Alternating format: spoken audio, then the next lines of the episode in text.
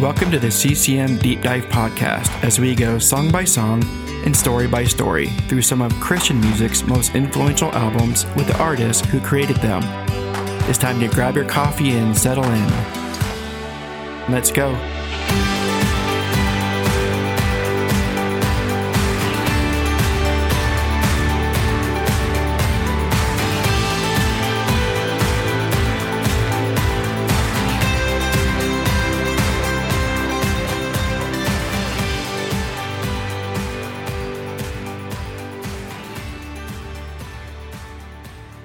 And not being able to get there was really tough for me. I didn't really, I don't think I expressed any of this ever uh, outwardly, you know, but it was tough to think that I wasn't.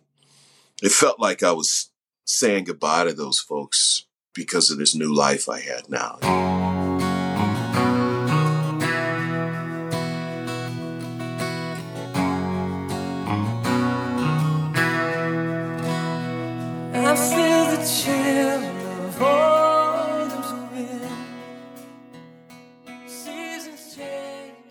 Welcome to I'll Meet You There, the final song off of the Freedom album by Whiteheart, and as you are about to hear, one of the most personal songs for bassist Tommy Sims. So I wrote that song one night, thinking about the album and kind of what we had so far. And I just thought, man, you know, I'd had that that piece of music and that melody sitting around, you know, for for a while. You know, that one I just kind of wrote. You know, a lot of things I would just I would just write them and present them to the group. And I think I wrote that one and presented it to the group. And Gersh really picked up on it and said, "Man, I I, I like that. I think I I wouldn't mind tweaking on the lyric a little bit, you know." And and uh, and I don't I don't know that I had written a second uh, completed a second verse, but I remember you know that that one really came to me and it was it was really fast and it was really just one of those things where it felt like it just wrote itself. I have vivid memories of my old apartment. Tommy and I sitting at, at my my wife always said when when we ended up moving into our house, and she was just happy that the goodwill came for my furniture and accepted it.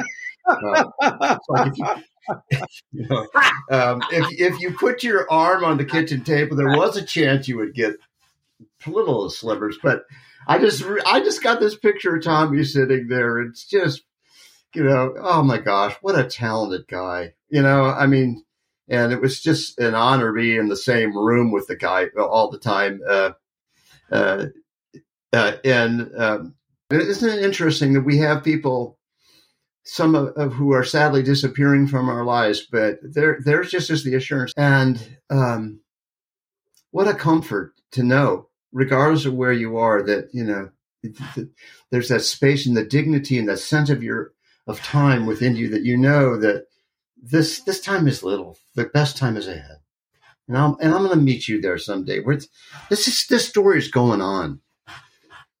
Uh, personally, for me, I was I was I was saying goodbye to sort of a group of friends. It was a it was a personal thing for me where I had been really really closely associated with a particular church group out of Warsaw, Indiana. And I'd gone to their camps in the summer and uh, started out just just as a as a camper. Uh, but then, you know, that first year, you know, they sort of pulled me into the worship team and and all of that. And uh, you know, it was just one of those really life altering experiences. You know, first time I'd been around white people for any length of time. And certainly the first time I'd been in a situation where it was mostly white people. Uh, and, you know, the whole thing, you know, was just like this. There was like this before and after line in my life, you know. Um, I, I made some of the most pivotal uh, relationships and, and introductions uh, to my what what would subsequently become my my my life story. What happened right there in that camp, you know, at that camp in that first year. So I made it, you know, I just, it was just became a part of my life. I went back every year for several years, you know. Uh, then when I got in the music business and moved to Nashville and got busy touring and all that kind of stuff, I wasn't able, for the first year, I, I wasn't able to make it to the camp, which was really kind of traumatic for me because it really was my kind of my annual fuel. And uh, not being able to get there was really tough for me. I didn't really, I don't think I expressed any of this ever uh, outwardly, you know, or, or, openly, but it was tough. It was tough to, to, to think that I wasn't, it felt like I was saying goodbye to those folks because of this new life I had now, you know, and, and that's kind of where the song idea came from. Anyway, it just, it was one of those things where you know, gosh, I hate that we're we're we're not gonna see much of each other anymore. You know, uh, but I know, you know, ultimately we we will get to spend time together again. You know, and and that was the that was where the song came from, and I was writing it, you know, from a personal perspective, from that perspective. And then, like I said, Gersh heard it, and you know, for me, it was an instant uplift and, and an instant endorsement to get any kind of feedback from Gersh when I was writing because I considered him like the ultimate songwriter, you know, the pinnacle. His gift of words and emotions were just second to none, in my opinion. And so, you know, when he heard it and felt like he could contribute something to it, I was like, man, uh, by all means, uh, that means it's only going to get better. Uh, we wound up flushing that one out, and that that's that's you know, I guess sentimental value. You know, that's one of my favorite ones on, on the record. And and Rick Florian just sang it so beautifully. He sang it like I like I was feeling. Thank you for listening as we have walked through the entire Freedom album by Whiteheart. Join us next week as we tie up loose ends, give updates on what the guys are doing now, and dive into the bonus track not found on the original cassette release, Set the Bridge on Fire.